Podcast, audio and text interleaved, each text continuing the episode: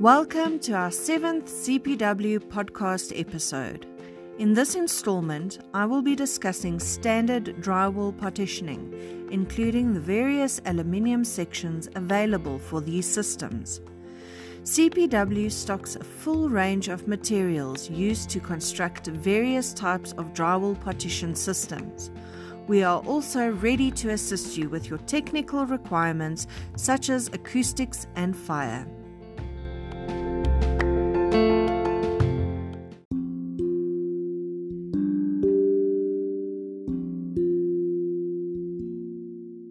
Steel framework.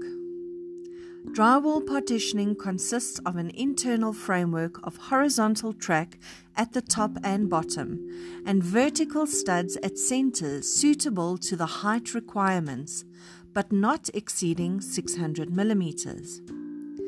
Standard widths of studs are 51 millimeters, 63 millimeters, and 102 millimeters, with tracks wide enough to provide a good friction fit. Walls exceeding 3.6 meters in height will be differently configured to maintain structural integrity at greater heights. This may include reducing stud spacing, increasing stud size, using different board types and thicknesses, and even using a double stud system. It is recommended that you contact your supplier for technical guidance on walls exceeding 3.6 meters in height.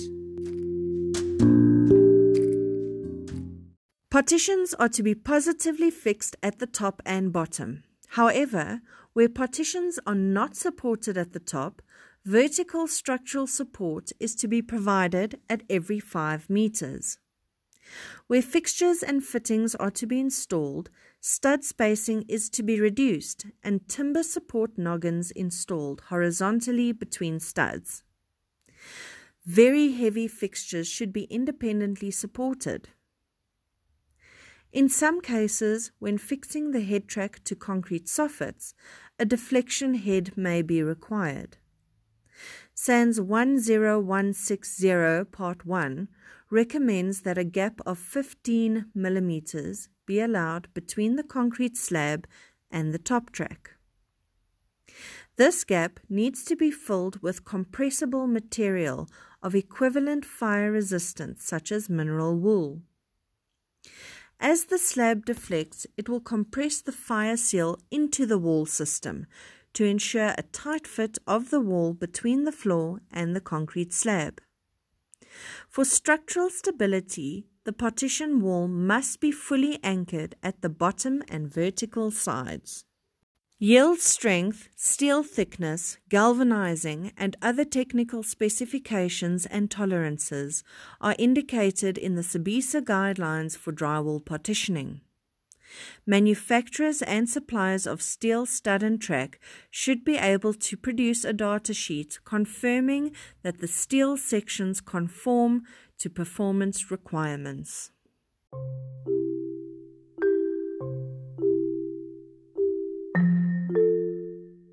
Cladding and insulation. Insulation may or may not be included in the cavity for acoustic and thermal purposes. Plasterboard is used to clad the framework and is available in various types and thicknesses to suit the required performance.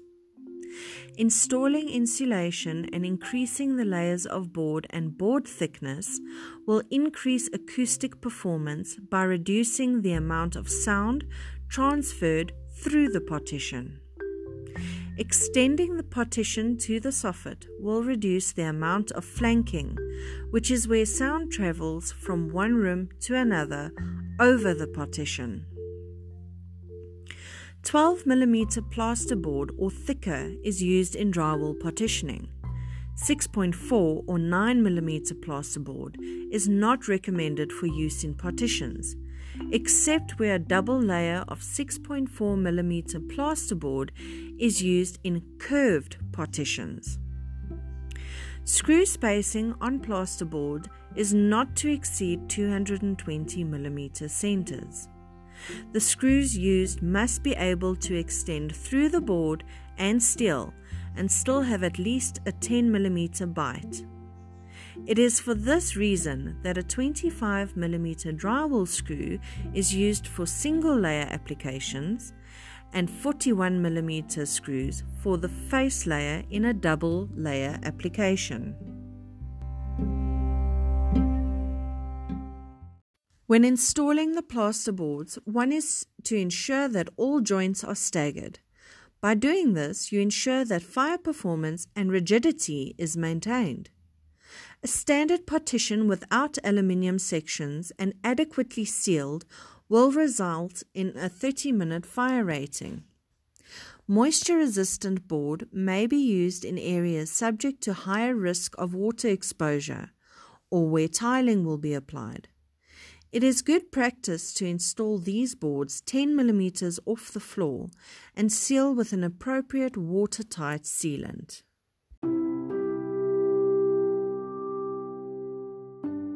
Aluminium sections. There are a variety of aluminium sections for use in standard 76 and 89 mm drywall partitions. These sections can be used to create door and fixed view panel openings, fair ends, abutments, mullions, and head track. These aluminium sections are not to be used in partitioning with a fire rating requirement exceeding 20 minutes. The sections that we supply are available in a natural anodized finish. Female aluminium sections are four legged sections which allow fitment to 12 mm plasterboard.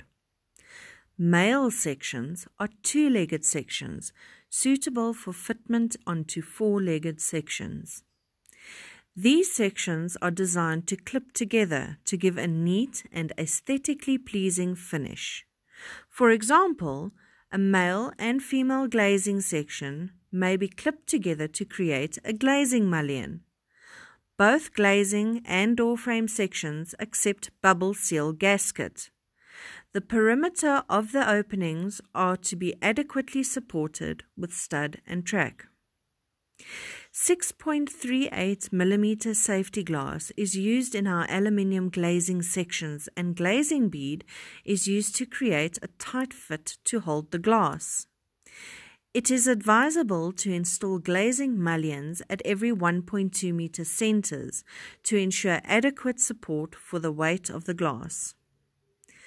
Termination channels or head and wall channels can be used as aluminium capping in low level partitions, as head track in full height partitions, and to finish off vertical termination ends and abutments.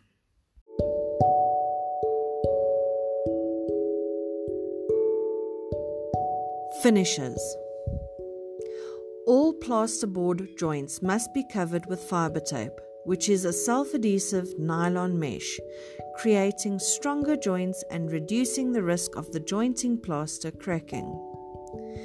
The edges of the plasterboards are tapered to allow for neat jointing.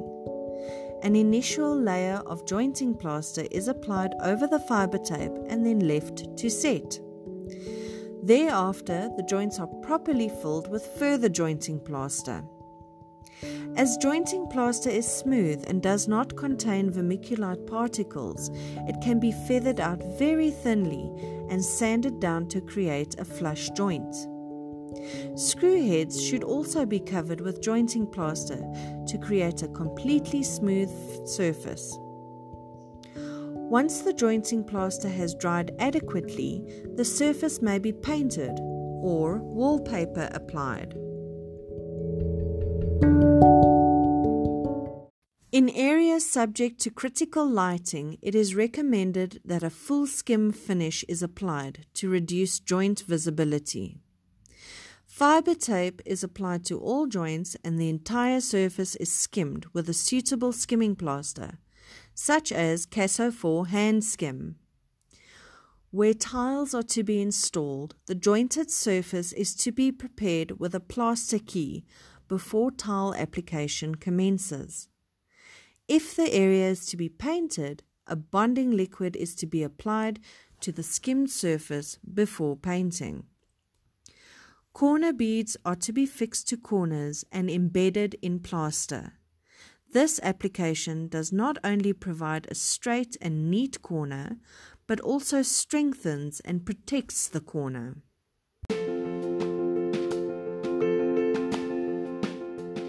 I hope that you have found this podcast informative.